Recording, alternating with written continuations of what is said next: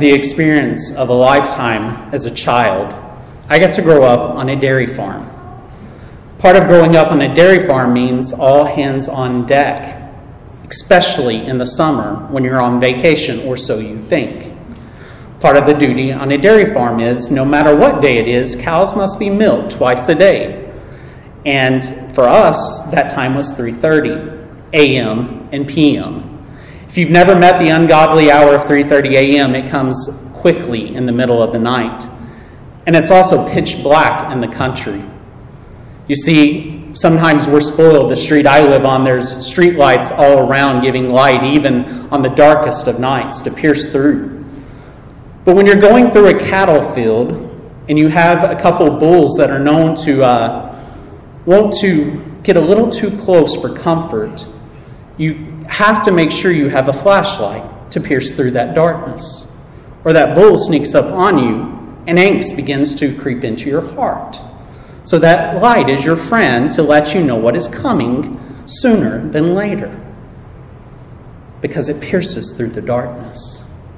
But as good as that flashlight was, and as necessity as it was to pierce through that darkness, a much greater light has come at Christmas to pierce through an even greater darkness in the person of Jesus.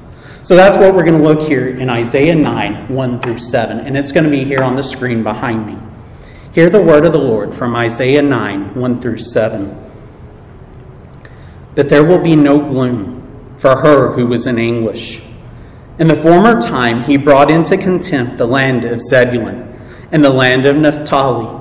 But in the later time, he made glorious the way of the sea, the land beyond the Jordan, Galilee of the nations. The people who walked in darkness have seen a great light. Those who dwelt in a land of deep darkness, on them has light shone. You have multiplied the nation, you have increased its joy. They rejoice before you as with joy at the harvest, as they are glad when they divide the spoil. For the yoke of his burden and the staff of, for his shoulder, the rod of his oppressor, you have broken as on the day of Midian.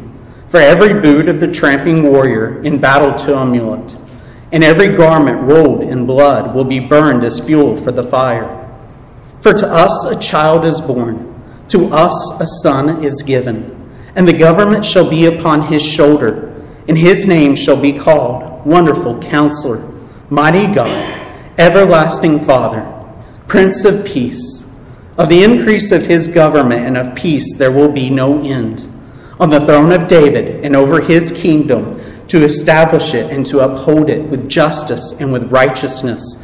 From this time forth and forevermore, the zeal of the Lord of hosts will do this. Here is what I think is the main idea of this and what I want to quickly communicate to us tonight. A son has been born to us who will bring joy to the world by overturning darkness. A son has been born to us who will bring joy to the world by overturning darkness. We want to look at this short section of text tonight in two points.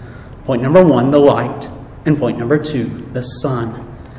Let's look at and consider the fact that this is the light who has come. You see, the nation of Israel was a nation in darkness. Isaiah is a book written to a nation, a particular nation regarding their sin. Here's some of the things about this nation. They were turning to idols in Isaiah 2:8. They were haughty and arrogant, Isaiah 2:11. They proclaimed and did not even hide their sin, Isaiah 3:9. They called evil good, Isaiah 5:20. And they acquit the guilty instead of carrying out justice, Isaiah 5:23. These people were blinded. They were blinded in sin. A darkness had come over their eyes to keep them from even seeing what they were doing.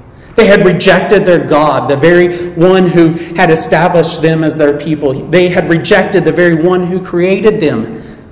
He, they were their, he was their creator, and they ignored him. They refused to bow to him as their king, as their God. Therefore, they were in darkness. Isaiah 8 22, right before this, says, And they will look to the earth, but behold, distress and darkness, the gloom of anguish, and they will be thrust into thick darkness. Judgment was coming upon a nation, a people, because they had rejected their God. Therefore, they were in gloom and darkness. And yet, here at Christmas, we celebrate the light coming into the world to pierce through that darkness, to bring relief, to bring joy in the midst of gloom. That's exactly what Isaiah 9 1 and 2 began to tell us. But there will be no gloom for her who was in anguish. In the former time, he brought into contempt the land of Zebulun and the land of Naphtali. But in the later time, he has made glorious the way of the sea, the land beyond the Jordan, Galilee of the nations. That gloom is coming to fade away. How? How is that going to? Well, in verse 2, the people who walked in darkness have seen a great light. Those who dwelled in a land of deep darkness, on them has light shone. Light begins to pierce through the gloom and the darkness of night. But what is this light? How does a light pierce through such gloom and darkness of the soul when judgment is coming? Verses 3 and 4. You have multiplied the nation, you have increased its joy.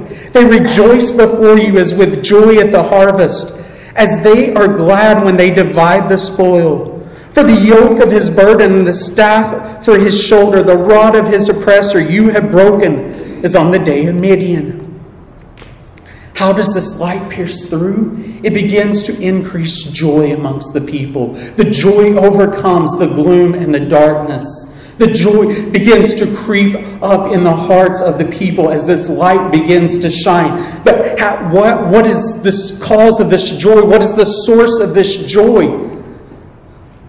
That's what verse 4 is all about. For the yoke of his burden and the staff for his shoulder, the rod of his oppressor, you have broken, is on the day of Midian. If you're a good country folk, you realize a yoke is something you put on animals to bind them to do the work, that the, the weight of the work lays on them and this bar of yoke. They're entrapped by it. They're forced to do what it is you tell them as the master to do.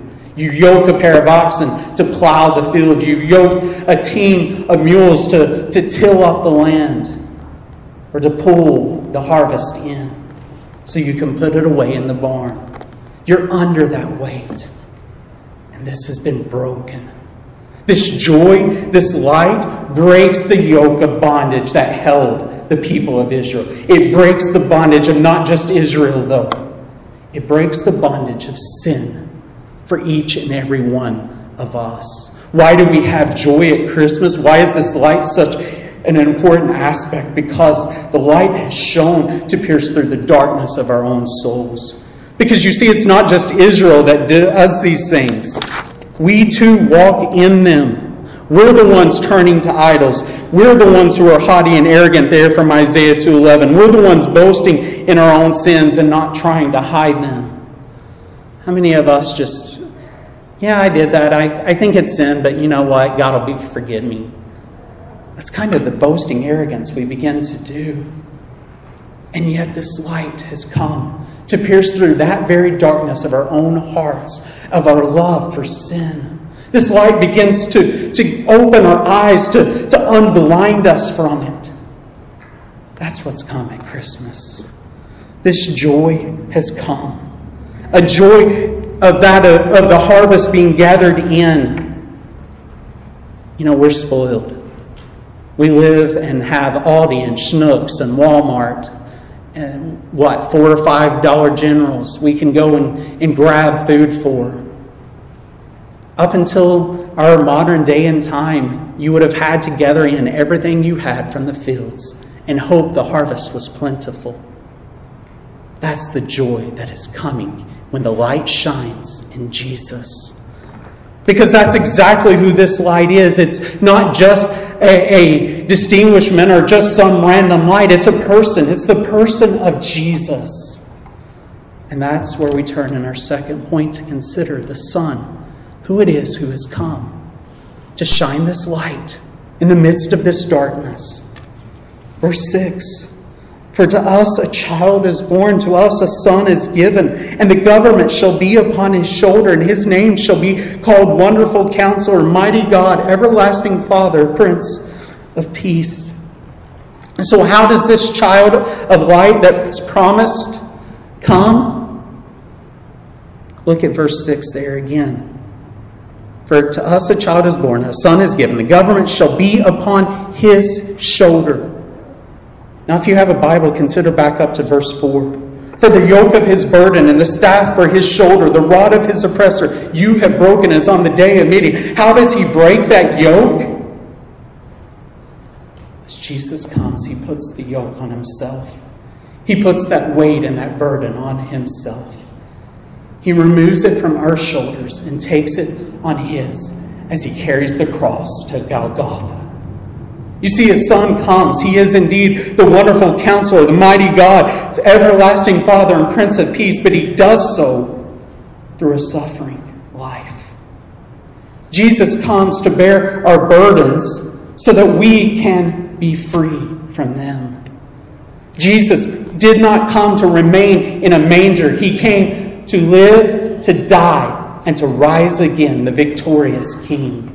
The only way Jesus inherits his throne, the throne of David, and sits everlasting Father, everlasting as King, is through the cross.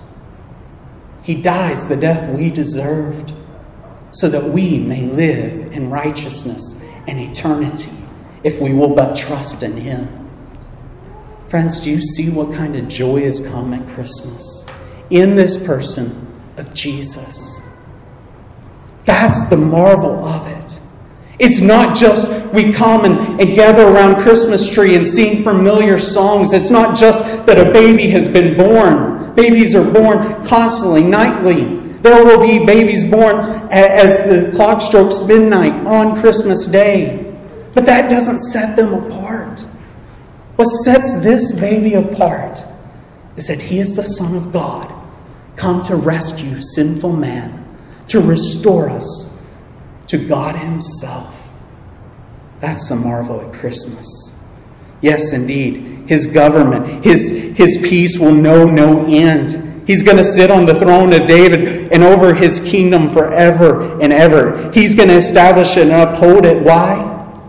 Because Jesus has already died and rose from the grave, defeating death his kingdom is going to continue to increase. He's going to continue to advance his kingdom as souls are won to bow in allegiance to him. That's the miracle that's come at Christmas.